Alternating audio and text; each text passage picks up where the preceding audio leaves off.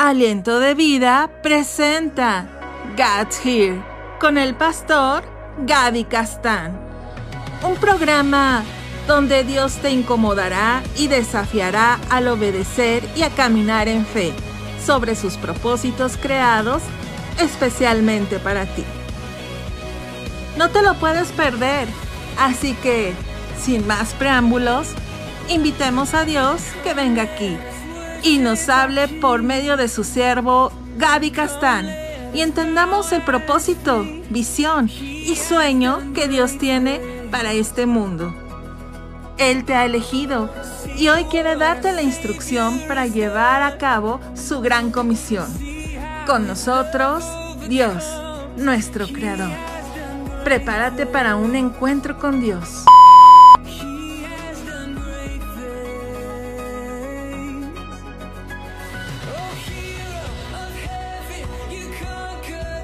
Empezamos.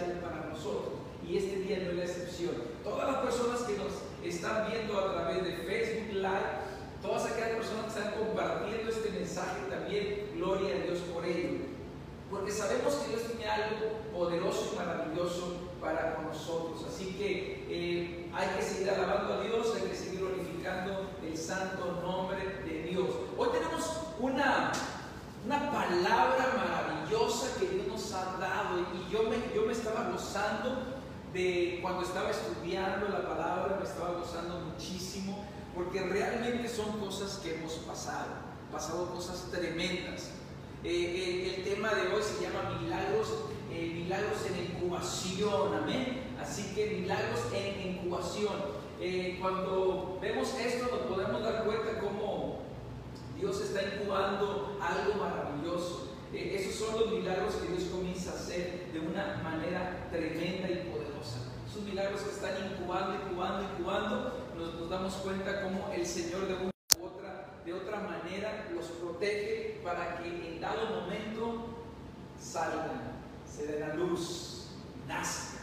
Así que gloria a Dios por ello, por estos milagros que, yo sé que están a punto de ocurrir en muchas de las vidas. Créanme que eh, que entender cómo Dios de una u otra manera nos habla, pero tenemos que entender que algo Dios está haciendo. Dios está incubando algo. ¿okay? Dios está incubando algo maravilloso para nosotros y no nos damos cuenta. ¿ok? Pero eh, mientras esos huevos, vamos a poner eh, hablar acerca de los huevitos cuando son incubados, eh, obviamente hay muchos peligros, sobre todo de depredadores que están listos para comérselos y de muchas cosas en su entorno, esos ataques. ¿ok? Cuando un animalito va y pone sus huevos, realmente tenemos que entender que desde ese momento están en peligro.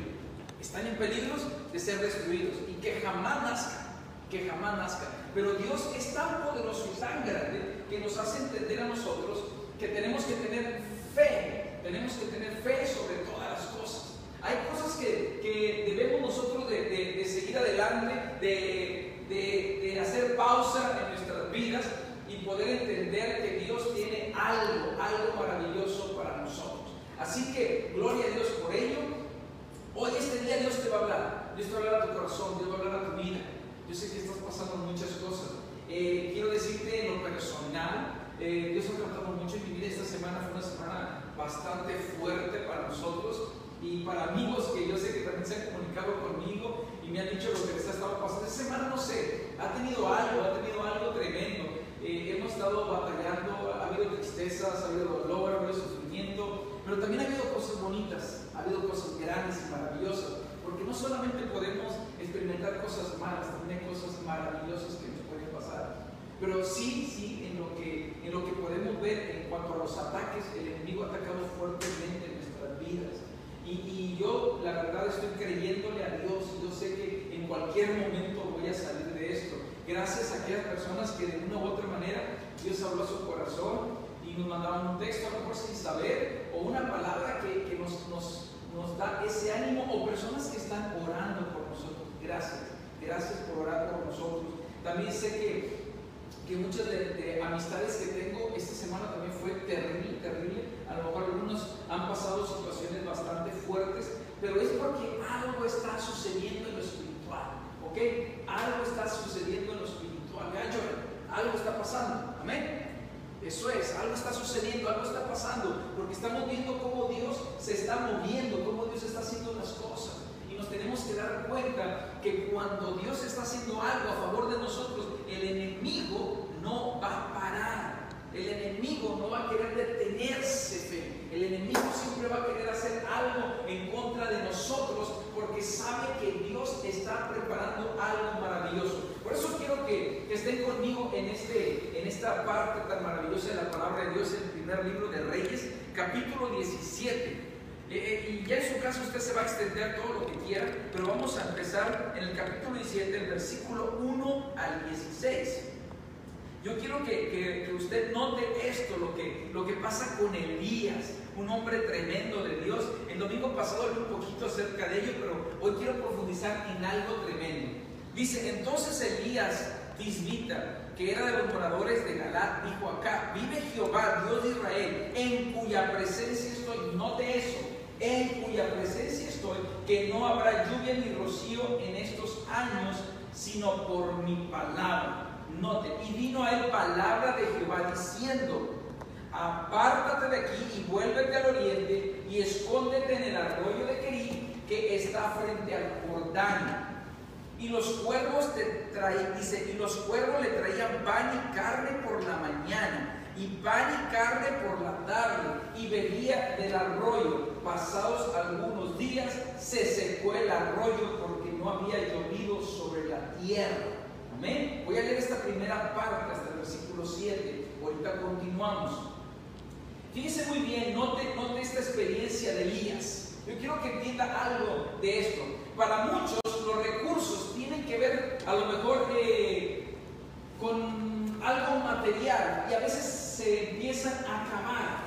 ¿Qué hacer cuando se agotan los recursos? ¿Qué hacer cuando ya no hay más que hacer? ¿Qué, qué, qué tengo que hacer yo? Sobre todo en este tiempo, en este tiempo de, de, pandemia, cuando realmente a veces estamos viendo que se están agotando los recursos. A algunos se les está acabando la comida, a algunos se les acabó el trabajo, por lo tanto también el dinero se les está acabando y muchas otras cosas más.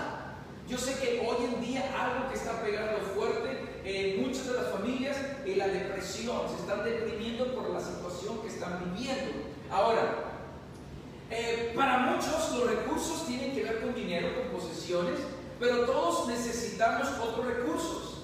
No somos únicos, necesitamos el recurso de la sabiduría, fuerza, paciencia, muchas otras cosas más. Hoy hablaremos del gran ejemplo de Elías y de cómo Dios llegó en el tiempo justo, sorprendiéndolo con una multiplicación milagrosa. Recuerda eso. Elías, Dios le da una palabra y lo manda a un arroyo, ahí lo esconde y le manda de comer. ¿Sabes una cosa? A mí me, llama la atención. ¿Cómo que cuerpo le llamaban carne, pan? O sea, si nos ponemos a pensar como que, ay, santo Dios, ¿cómo está esto? ¿Cómo le podían llevar pan y carne cuervos? Cuervos, que probablemente si tú te pones a pensar se lo hubieran comido ellos mismos, pero tenían, ¿sí? Tenían una orden de parte de Dios de llevar esa comida. Eso es algo maravilloso. Que, mira, yo te preguntaría ahorita, ¿qué es lo que te hace falta? ¿Qué es lo que te hace falta, Jordan? ¿Qué es lo que te hace falta? Vamos a ponernos a pensar un poquito en ello. ¿Qué es lo que le hace falta a todos ustedes? ¿Qué es lo que le hace falta? ¿Ok? Es la primera pregunta. Ahora, quiero que entendamos algo. Cuando lo que creemos que más necesitamos se va terminando, es cuando perdemos la paciencia, comenzamos a verlo todo negativo y nuestro carácter cambia. ¿Cuáles son las cosas que se pueden ir agotando? ¿Sí se ha dado cuenta de eso? Muchas de las familias hoy en día tristemente han terminado un divorcio.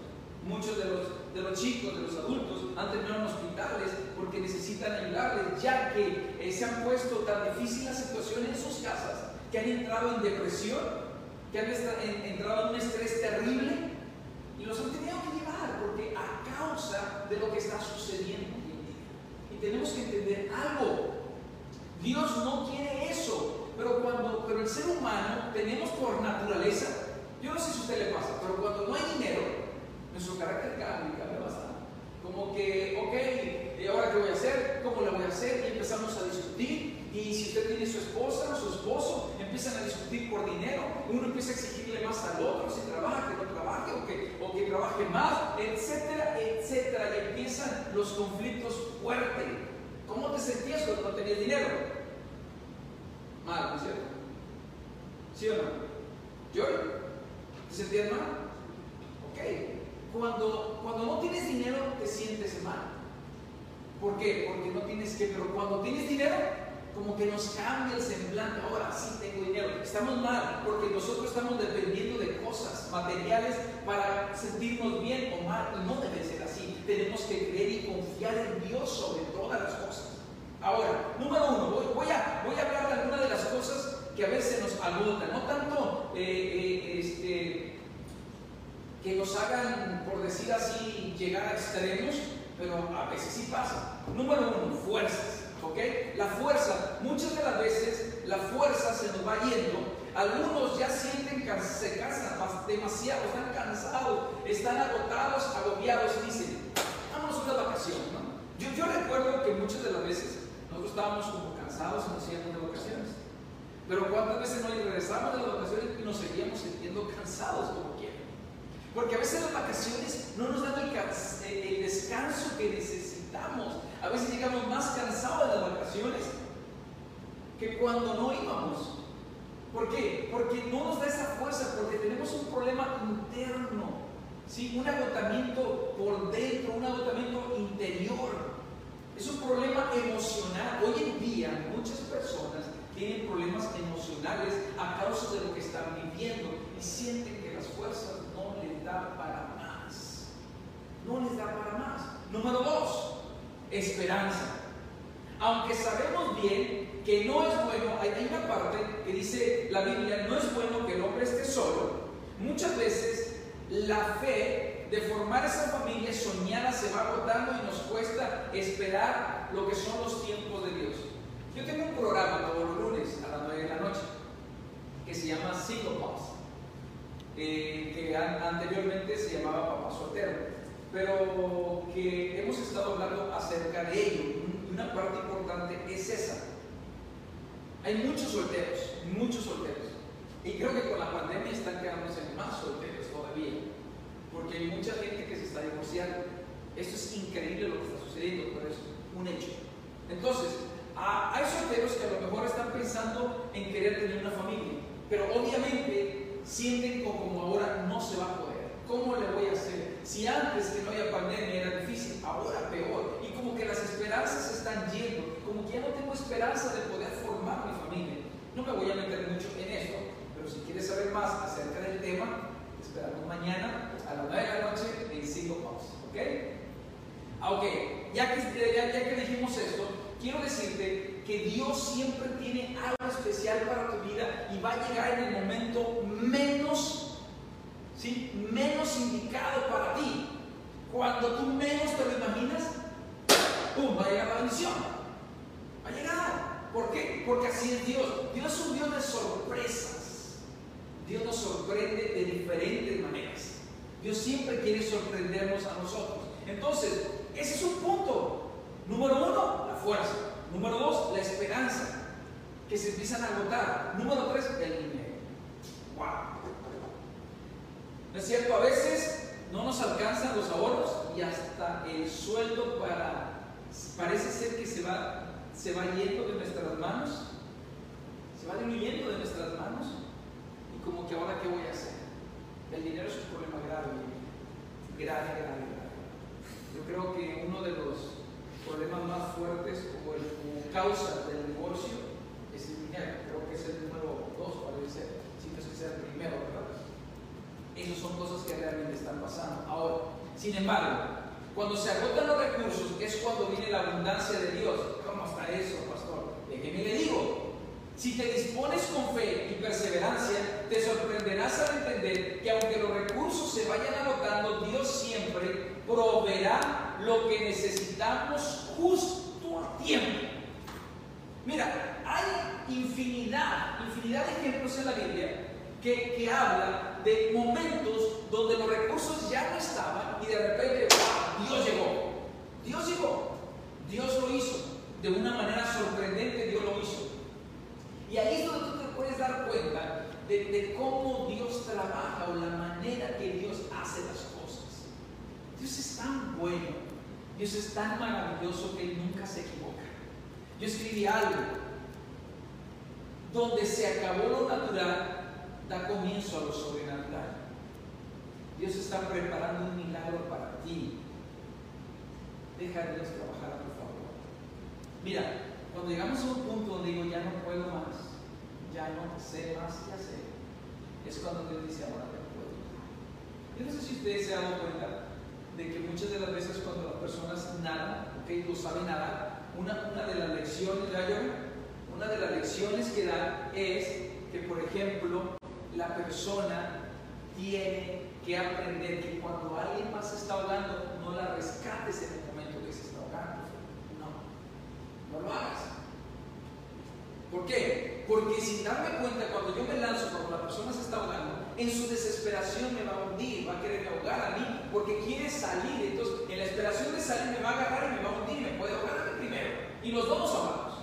Entonces, una de las clases fundamentales en las personas que saben nadar es, tienes que noquear a la persona. O dejarla que se canse. Una de dos, o la noqueas o la dejas que se canse. Ya cuando no puede y pierde sus fuerzas, agárrala porque ya no tiene fuerzas para meterte en ti y saca. Y a veces hay que darle este, eh, aire o hay que darle los primeros auxilios o hay que darle CPR. ¿Ok? ¿Por qué? Porque ya la persona lo necesita. Dios muchas veces nos da, muchos, nos da CPR a muchos de nosotros. ¿Por qué? Porque nos deja, porque nosotros por naturaleza siempre buscamos salir. Y buscamos salir de una u otra manera. Y el problema que pasa con nosotros es que cuando queremos salir nosotros, empezamos a agotarnos, se nos acaban las fuerzas, se nos acaba la esperanza, se nos acaban los recursos. Y de pronto, ¿sí? De pronto, eso pasa, eso sucede. Llega Dios. Cuando termina lo natural, da inicio, da comienzo a lo sobrenatural. Gloria a Dios por ello. Dios es bueno, amén. Dios es grande y poderoso. Dios está preparando un milagro para mí. Yo quiero que lo repitas. No importa cuál sea tu situación ahorita. No sé cómo te encuentras. No sé cuáles son tus deudas. No sé cuál es tu enfermedad. No sé cuál sea tu problema. Yo no sé qué es lo que te esté pasando. Pero quiero que repitas conmigo y digas, Dios está preparando un milagro para mí. Dios está preparando un milagro para mí. Necesitamos que el Señor abra nuestros ojos para poder ver su cuidado, su provisión que tiene preparado para nosotros. Recuerda que el domingo pasado yo, había, yo hablaba acerca del, del siervo de Eliseo, cuando Eliseo estaba bien tranquilo, el cielo estaba desesperado porque había un, un ejército. ¿Se acuerdan que eh, el domingo pasado hablaba de eso y que Eliseo tuvo que orar para que su siervo pudiera ver? Hay cosas que no podemos ver nosotros. Elías, en el, en el caso de Elías, sucedieron muchas cosas similares. Ahora, fíjense muy bien, así como Agar pensaba que no le quedaba otro camino que el de la muerte, Dios la iluminó para revelarle un manantial de agua justo enfrente suyo. Así también nuestro Señor quiere enseñarnos a caminar por fe. Con Jesús somos más que vencedores. Agar, la sierva de Sara, que Sara es la esposa de Abraham, tiene un hijo con la sierva. Usted conoce muy bien la historia. Dice la Biblia que Sara le dice, ella no puede estar aquí porque no puede su hijo heredar lo que Dios le ha dado a nuestro hijo. Abraham habla con él y la despide. Entonces Agar va caminando desierto, se le acaban las provisiones, se le acaba todo. ¿Y sabe lo que pasa en ese momento? Que empieza a pedirle a Dios. Empieza a orar a Dios. Ya no tenía nada. Señor, ahí está, ahí está mi hijo, ya no, me voy. En su corazón no sabemos qué. Eh, yo, yo por eso lo digo, ¿ah? que empezó a orar a Dios, que empezó a clamar a Dios, porque aquí más iba, ya estaba en la situación más difícil de su vida. Dejó al hijo morirse y comenzó a caminar. Ahí, cuando ella dejó todo, dejó todo, dice la palabra de Dios, que al agua comenzó a salir y ella la vio y dice que entonces corrió, trajo a su hijo y bebieron los dos y le dio mucha fuerza Si estás en un desierto, si estás en un desierto, si estás en una situación difícil de tu vida, quiero decirte que Dios quiere hablarte hoy y te dice, no te preocupes, no te preocupes. Yo, aún en el desierto, yo puedo hacer que el agua fluya y que bebas hasta que te llenes. ¿Qué le dijo a Elías? Vete a un lugar, vete. Y vas a ver lo que voy a hacer contigo. Cuando Dios lo manda a Elías, ¿sí? Y llega a ese lugar, se da cuenta cómo Dios le provee. Mira, vamos otra vez al, versículo. Dice el versículo 7, el último que leímos, el último,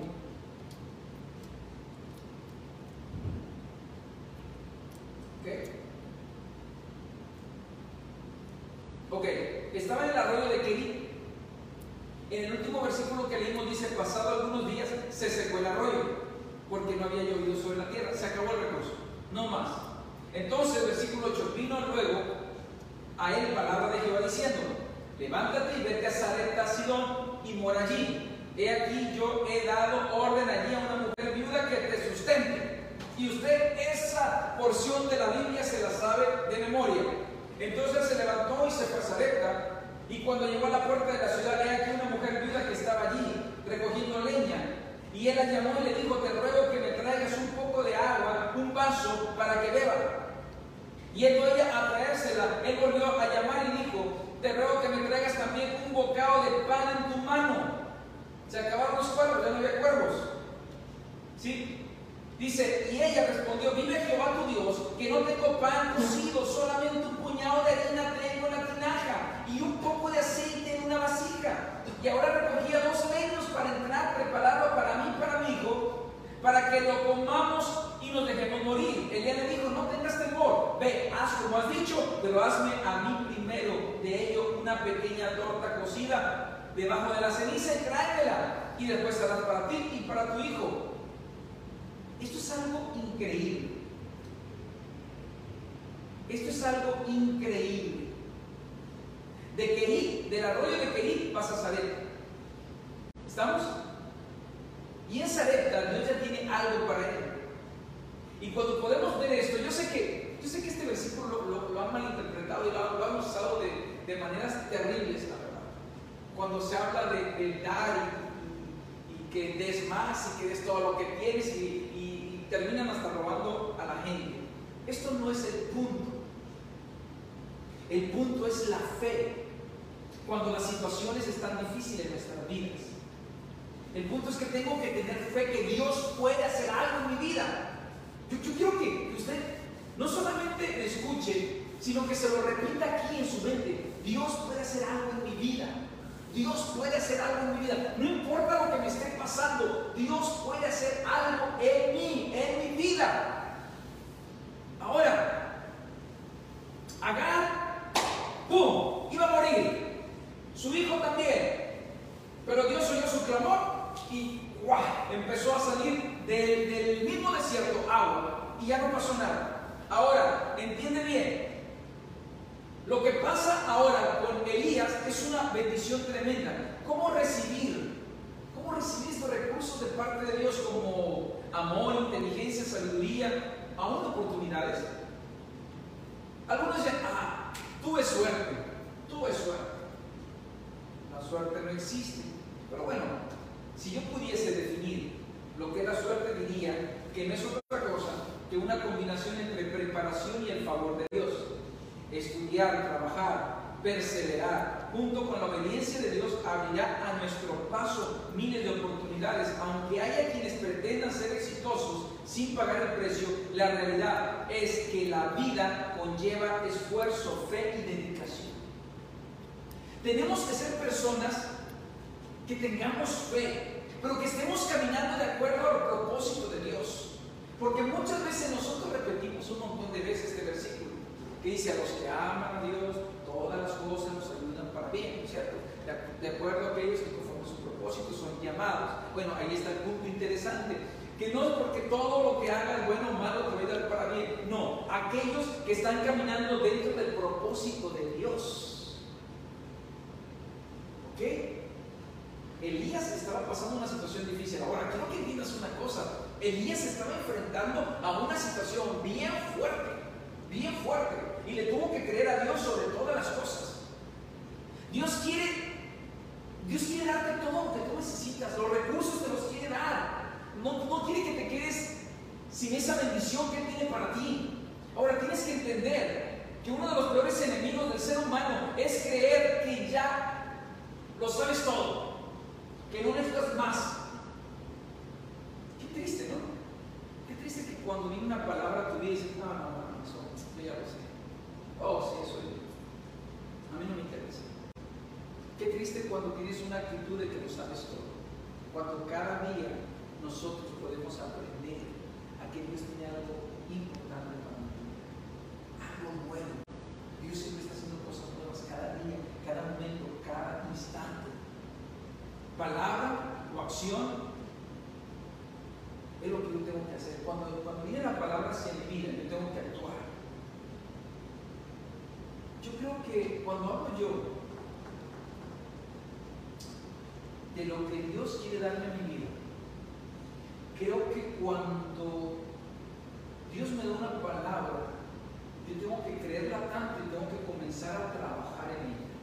Si Dios dice que me va a usar a ir, vamos a decir, a la India. Que yo te diga acá, Gaby, te voy a usar y te voy a llevar a la India. En ese momento que yo da esa palabra, yo tengo que comenzar, y lo creo, tengo que comenzar a aprender el idioma, tengo que comenzar a trabajar duro, a ahorrar, a ahorrar, a ahorrar, porque tengo que estar preparado para el momento que Dios me llame. ¿Ok? Yo no voy a estar sentado en una hamaca así estoy orando, estoy oyendo cantos, qué bonito, aleluya. Yo sé que un día Dios va a venir y me va a llevar. No, no, no, me tengo que preparar para, para que Dios me pueda usar. Como todas las personas que, por ejemplo, ahorita, a veces, oh, los doctores ganan mucho, pues sí, pero tuvieron que, que matarse, tuvieron que estudiar bastante, años de estudio, de desvelos. Que cuando otros estaban en las fiestas, ellos estaban ahí, ley, ley, ley, ley. todo, todo requiere esfuerzo, todo requiere tengamos dedicación a las cosas. Las cosas no nos van a llegar por sí solas. Tenemos que dedicarnos, tenemos que aventarnos, hacer lo que Dios realmente quiere en nuestras vidas. Tenemos que creerle a Dios sobre todo. Ahora, yo, yo me acuerdo, yo me acuerdo hace, hace tiempo atrás, a lo mejor usted también se va a acordar conmigo de ello, había una, una doctrina, vamos a decir así, de la impartición, no sé si se acuerda usted, de impartir, ¿sí? Esto era algo que se escuchaba mucho, era como una oración para flojos, puedo decirlo así. ¿Por qué? Porque cuando se hablaba de la impartición era una palabra o acción que se usó mucho. Y bueno, a veces la persona pensaba que en el momento que yo oraba por alguien, lo que yo era, esa persona lo iba a tener. O sea, yo recuerdo que a veces iban con cantantes, músicos, y decían, "Eh, hermano, ore por mí para que todo eso, ese conocimiento y todo lo que usted sabe, me lo pase a mí. ¡Wow! ¡Qué padre sería!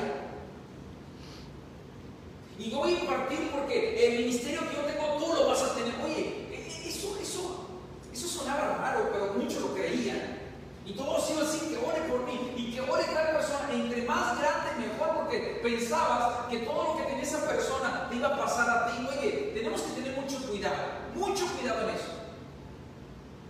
¿Ok? Porque eso de la impartición tienes que manejarlo con mucho cuidado. Porque no significa que como, como obra de magia, yo te voy a poner la mano y tú vas a ser Gabriel Castán en ese momento con todo el conocimiento que yo tenía, o, personas que, hablaban otro idioma, ore por mí para que venga todo el idioma. No, no, no, eso es lo más sencillo, lo más fácil. Tenemos que trabajar, tenemos que echarle ganas. Yo recuerdo a un músico muy, muy, este, muy especial, me encantaba escucharlo, y ahorita que estoy hablando de eso se vino a la mente lo que él dijo. Dice, un día vino un muchacho y me dijo, no, no quiero decir nombre para, para no, no, no meternos en problemas, pero dice que le dijo un muchacho, pastor, ore por mí, para que ponga manos sobre mi vida, para que todo lo que usted sabe, todos sus conocimientos, sus habilidades, yo los tenga. Dice que el, pastor o músico le dijo, ¿qué? ¿Tú quieres que yo en segundos pase todo lo que he vivido, todos los desiertos que he tenido que pasar, todo el sufrimiento que, he experimentar? ¿Tú quieres que en segundos, sin que tú pagues un precio, recibas todo? Le digo, no seas loco, mejor vete a orar para que Dios te use para que y tengas que pasar todo el proceso que realmente necesitas para tener éxito en la vida espiritual. Es una realidad. Es algo que realmente nosotros, eh, qué padre, ¿no? Que por arte de magia, pum, llegue y ya lo tenemos. Así no es. Así no pasa. Así no sucede. Elías es un claro ejemplo de cómo esto no es así, sino que fue guiado por el Señor a ver milagros de multiplicación increíbles. Pero Elías tuvo que pasar por muchas cosas, hermanos. Ahora, fíjense muy bien. Los más grandes y extraordinarios milagros de Elías pasaron en el peor momento de su vida. Este profeta fue uno que los- fue uno de los personajes más sobresalientes que tuvo la historia de Israel. Dios le fue ensanchado, ensanchando poco a poco la fe de una manera sobrenatural. Sin embargo, vivió uno de los momentos más decadentes de la nación cuando gobernaba un rey malvado. Y fue estuvo o vivió con el mon- monarca más vil en su historia. Y ahí Dios lo, lo llevó a experimentar milagros importantes, sobrenaturales. O sea, en el momento más difícil, muchos dicen, no, yo por eso mejor me voy del país, voy a migrar a otro país mejor, en donde esté más bonito, porque aquí me están persiguiendo, porque aquí esto. No, no, no. Aún en los momentos más críticos de tu vida, Dios puede obrar de una manera sobrenatural, grande y poderosa. Aún cuando tú pienses que tú no puedes, que la vida te está llevando y te está llevando a cosas muy, muy críticas, quiero decirte que ahí vas a ver la mano de Dios poderosa sobre tu vida. No es el país, no es el gobernante. Muchas veces, ay, no, que tenemos a un mal presidente y que tenemos a, un mal eh, gobernante y que tenemos a, un mal mayor de aquí en Estados Unidos, pues, lo podemos decir así. En su caso, un presidente municipal, qué sé yo. Y le echamos la culpa a las autoridades cuando realmente tenemos que ver que nosotros tenemos que ser representantes de Dios sobre todas las cosas. Y eso es lo importante que tenemos que entender. Dios es un Dios bueno, es un Dios maravilloso, es un Dios que tiene cosas grandes y maravillosas para cada uno de nosotros. Es ahí donde tenemos que entender cómo Dios trabaja y de la manera que Él trabaja. Mira, Dios lo manda a ese rey que en un por pudo haber matado a Elías. Claro, porque era un rey que había estado destruyendo todo, todo lo que tenía que ver con Dios. ¿Quieres a, que cambie un poco de ello? En este caso, la lluvia se acaba y con ella el alimento de la región. Los recursos se agotan, mientras que Elías podía alimentarse sin problemas a causa de la provisión divina. Qué maravilloso. Esto no utiliza algo, ¿no? Que a veces, cuando hay situaciones difíciles, y, la, gente está como atemorizada, está como loca corriendo para donde quiera. Aquellos que amamos a Dios y que estamos caminando de acuerdo a su voluntad, Dios nos provee. ¿Recuerdas Israel? Y con Egipto, ok, en la misma situación. El pueblo de Dios que lo está buscando, que está orando, que está intercediendo, que está metido en la lucha, ahí es donde Dios va a mandar la bendición. Sobre todas las cosas. Hace poquito aquí en Estados Unidos hubo una marcha tremenda, miles y miles de personas fueron a declarar. ¿Por qué? Porque estamos viendo que, está siendo una persecución terrible, como en el tiempo de Elías, también hoy en día están queriendo que la iglesia se opaque, que la iglesia muera, que ya no haya gente orando, intercediendo. Es lo que está pasando en este país y en muchos. Nos están quitando lo más importante de nuestra vida, nuestra vida espiritual. Y tenemos que levantarnos tenemos que creer. Dice, dice la palabra de Dios que en el libro de Reyes, si tú lo sigues leyendo, te vas a dar cuenta que cuando Elías se siente más triste y más desesperado, Dios había guardado 400, 400 personas, 400 sacerdotes de Dios, 400 hombres de Dios, 400 siervos de Dios, como tú les quieres llamar, que no habían doblado su rodilla, que ahí estaban eh, eh, clamando, intercediendo. Hoy en día lo que está pasando. Esa es la situación. Y tenemos que entender que Dios nos ama y tiene algo poderoso para nosotros. Ahora, una de las cosas que nos hace diferentes a los demás no es la palabra cristiana. ¿Ok? No nos hace diferente que diga, oh, yo soy cristiano. No nos hace diferentes. No nos hace diferentes que vengamos a la iglesia. No nos hace diferentes que cantemos cantos, coros, como tú les quieras llamar. Lo que nos hace diferentes a nosotros es lo que hacía diferente a Elías de los demás. Elías vivía en la presencia de Dios. ¿Recuerdan uno de los versículos que leí cuando Elías decía, en cuya presencia estoy? Lo que nos hace diferentes a muchos de las personas de hoy en día es que estamos en la presencia de Dios. Es que estamos buscando de Dios. ¿Saben? Me duele cuando el cristianismo hoy en día está tranquilo, está calmado, como si nada pasara. Me da tristeza ver que la gente cristiana sigue como si no sucediera absolutamente nada. No le preocupa el no a la iglesia. No le preocupa, hasta ahorita creo, uno de los datos que escuché es que más de 10.000 iglesias ya se habían cerrado y se estaban cerrando otras más. Este es un dato bastante fuerte para mí y seguimos como si no pasara absolutamente nada. Y nos da igual si vamos a la iglesia o no vamos a la iglesia. Nos escudamos diciendo tengo que obedecer lo que dice el presidente o lo que dice el gobernador. Si nunca lo has hecho, porque ahora sí. Aun cuando esté en contra de Dios, va a hacer el caso del gobernador del presidente. Aun cuando esté en contra de Dios, entonces, el día que, estemos en el reino de Dios, si es que eh, somos salvos, ¿no? O es salvo, y que se encuentre con aquellos mártires, ¿qué le va a preguntar a ustedes? Hicieron ustedes mal, por eso los mataron, porque ustedes no obedecieron lo que dijo el rey. Señores, no estamos para eso. Estamos para hacer la voluntad de Dios, cueste lo que cueste. Y hoy en día tenemos que levantarnos y tenemos que creerle a Dios sobre todas las cosas. Este país, como muchos países, está en una tremenda, tremenda guerra espiritual. ¿Y qué vamos a hacer? ¿Qué vas a hacer tú? ¿Qué vas a hacer tú? ¿Qué voy a hacer yo? ¿Qué vamos a hacer? ¿Nos vamos a quedar con los brazos cruzados? A ver qué pasa, a ver qué sucede. O vamos a quererle a Dios y vamos a comenzar a caminar de acuerdo a lo que Él quiere.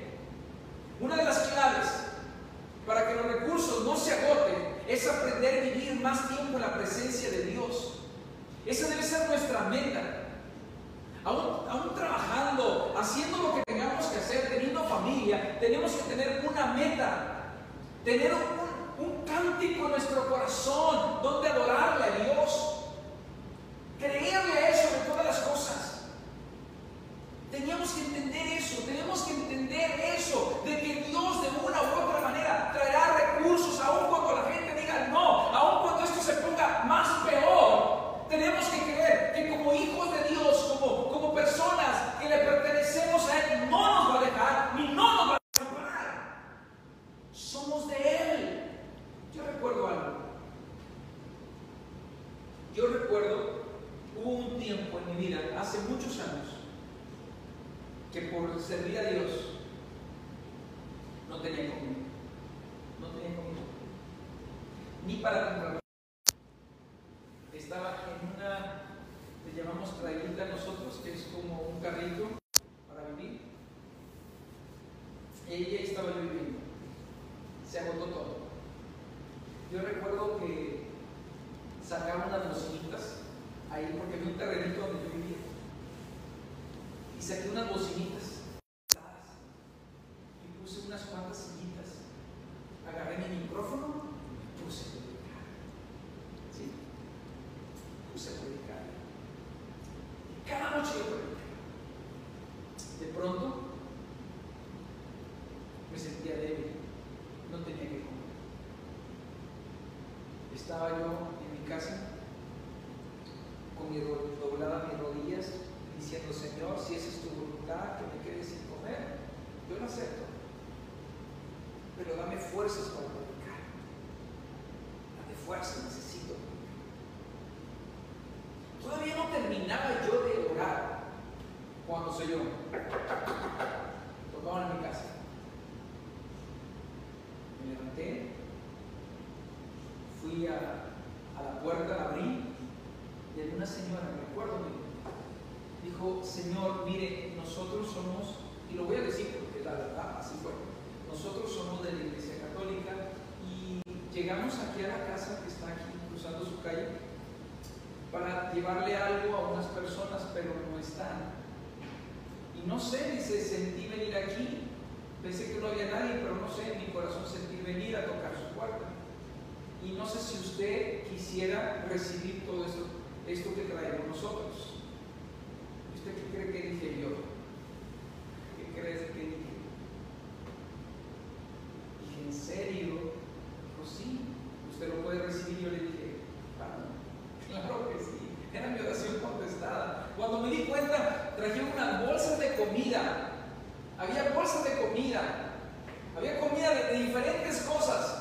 Había fruta, agua, de todo. Yo estaba, gracias Padre, porque contestaste mi oración. Dios llevó a mi casa, a la puerta de mi casa, llevó los recursos.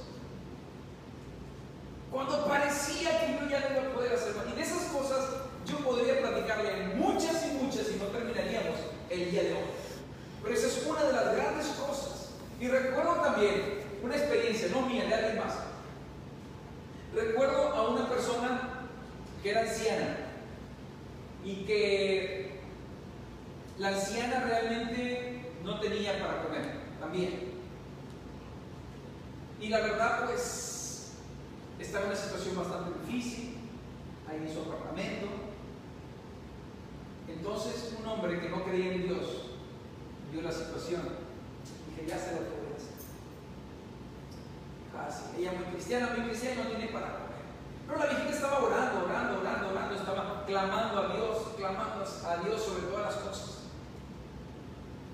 Y estaba, estaba llorando ella, Señor, por favor, ayúdame, ayúdame, ayúdame. Tú sabes que yo te amo y, Señor, tú puedes hacer un milagro, tú puedes, como Elías, Señor, que tú mandaste cuervos, tú puedes hacerlo, Padre. Y de repente llegó un señor, ese señor, que no creía en Dios y que estaba viendo la necesidad de ella y que sabía que era cristiana porque siempre la escuchaba cantar, siempre había problemas porque ella adoraba a Dios y él no, él le molestaba eso. Entonces dice, dice esta ilustración o esta experiencia, más bien más que ilustración, es una experiencia que le tocó a la puerta y le dijo, hola señora, ¿cómo está? Mire, aquí está, y le dio varias bolsas de comida. Y le dijo, a ver, ¿dónde está su Dios? Usted que tanto me habla de Dios, tanto que la escucho cantar, no tiene para comer, no tiene para comer absolutamente nada. Dígame dónde está entonces su Dios, ese Dios que, usted tanto habla. Dice que la viejita solamente levantó sus manos y dijo, Señor, gracias por utilizar aún al enemigo para bendecir a tus hijos. Esa es una realidad. Este hombre pensó que iba a hacer un mal y no se dio cuenta que Dios lo había utilizado para bendecirla a ella. Aún siendo un, un tremendo ateo, a lo mejor, o lo que fuese, él pensó que iba a hacer un mal, preguntándole dónde está tu Dios. Y ella terminó diciéndole, Señor, gracias por usar al enemigo para bendecir a tus hijos. Dios trabaja de diferentes maneras.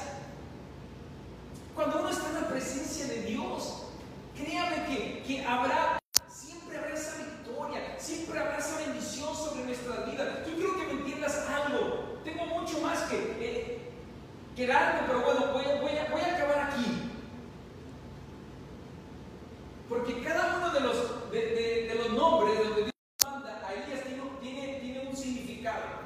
Pero después, el próximo domingo hablamos de ello, de cómo Dios trabajó. Pero yo quiero entrar a esto y quiero terminar en esto. Quiero terminar en esto. ¿Ok? Quiero decirte algo. Dios siempre quiere hacer algo maravilloso en nosotros, pero tenemos que tener la confianza de que Dios va a obrar. Tenemos que tener la confianza de que Dios va a hacer algo poderoso en nosotros.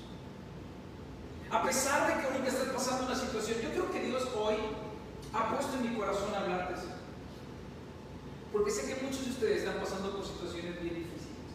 Sé que algunos de ustedes están preguntando a Dios qué voy a hacer, cómo lo voy a hacer, qué tengo que hacer, qué voy a hacer con esto, qué voy a hacer con lo otro. Señor, mira mi situación. Yo sé que muchos de ustedes están pasando por situaciones difíciles.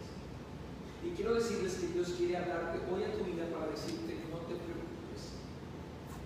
Yo quiero ayudarte, pero tienes que vivir en mi presencia. Si podemos decir, oh no, Elías, oh no, Elías, imagínate qué poder tenía Elías, que cuando de repente se le presentó al rey más malvado y a la esposa más terrible, porque hermano, cuando hablamos de Jezabel estamos hablando de, una cosa terrible, la verdad. Yo sé que muchos, muchos han escuchado acerca de esta mujer, pero imagínate, estos dos personajes terribles, tenemos que enfrentar a Elías, no iba a ir nada más porque sí, porque oh, yo me siento, yo me quiero, no, lo hizo porque sabía que la presencia de Dios estaba sobre su porque estaba viviendo en la presencia de Dios. Y les dijo, no va a llover más. Imagínate decir que no va a llover más cuando, cuando no había nunca había habido problema de eso. Y decir, y cuando vuelva la lluvia va a ser porque yo lo digo, imagínate. Nada más. Imagínate eso. Imagínate lo que puede pasar, lo que puede suceder cuando nosotros le creemos a Dios. Dios siempre tiene algo tremendo y poderoso para nosotros. Tenemos que creerle a Dios sobre todas las cosas. Dios tiene un propósito para nosotros. Tiene algo grande, tiene algo maravilloso. Tenemos que contar con Dios en todo lo que hacemos. Yo quiero quedarme con esa frase en cuya presencia estoy. ¿Por qué las cosas no me salen? Porque a lo mejor te saliste de la presencia de Dios. ¿Por qué las cosas me están pasando así, me están sucediendo así? Porque a lo mejor no estás en la presencia de Dios. ¿Por qué? ¿Por qué esto me pasa a mí? Porque no estás en la presencia de Dios. ¿Por qué las siguen sucediendo de manera? Porque no estás en la presencia de Dios. ¿Quieres estar en la presencia de Dios? ¿Quieres que Dios te bendiga? ¿Quieres que, que las cosas comiencen a caminar bien? Híncate, dobla tu rodilla, clama a Dios, dile Señor, necesito tu presencia para todas estas cosas que si te has olvidado de Dios en este tiempo, si has dejado de orar, escúchame bien, has dejado de orar, ya te levantas y parece que, que vas derechito otras cosas. Antes, dobla tu rodilla, levanta tus manos, estás cerca de una ventana, dile gracias por este hermoso día que me has dado, Señor. A ti te alabo, te glorifico y te exalto. Más estamos eh, preocupados por otras cosas, por el comer, por qué vamos a vestir, por el trabajo, por el dinero, por tantas, tantas, tantas cosas, que porque Dios esté con nosotros. Yo les invito a algo en esta tarde. Busca a Dios. Dile a Dios. Dile, Señor, quiero estar en tu presencia. Quiero vivir en tu presencia. Quiero estar cerca de ti. Yo quiero que en este momento se pongan de pie y hagamos una oración a Dios. Pidámosle a Dios con todo el corazón lo que Él quiere hacer con nosotros. Yo quiero que busques esa presencia. Busques esa presencia maravillosa para que Dios haga algo tremendo contigo, conmigo. Dios quiere obrar. Dios quiere hacer algo sobrenatural. Si hasta ahorita, déjame decirte si hasta ahorita se acabó, ya no puedes hacer nada, ya no tienes recursos, no tienes una manera de hacer las cosas, quiero decirte algo. Quiero que en esta hora me digas, Señor, yo ya no puedo, pero tú sí puedes hacer. Aquí se acabó mis fuerzas. Aquí se acabaron mis fuerzas. Aquí se acabaron mis recursos. Aquí se acabaron todo lo que yo he podido hacer, Señor. Pero yo te creo a ti. Porque tienes que entender que todo se mueve por fe en esta vida. A lo mejor tú quieres moverlo de otra manera, pero todo se mueve por fe. Todo es con fe. Si tú quieres que Dios obre de una manera sobrenatural, entonces créele a Él. Cierra tus ojos y camina, camina donde Él te vaya guiando. Que no sean tus ojos, que no sea tu corazón, que no seas tú, sea Dios el que. Quiero que entiendas algo. A veces hemos dicho, ya no quiero más. Ya estoy cansado. Ya estoy fastidiado, ya no quiero seguir. Yo creo que a mí no me va a llegar nada, qué bendición y qué bendición. Yo creo que a mí no me va a salir bien esto. Ya me cansé de esperar.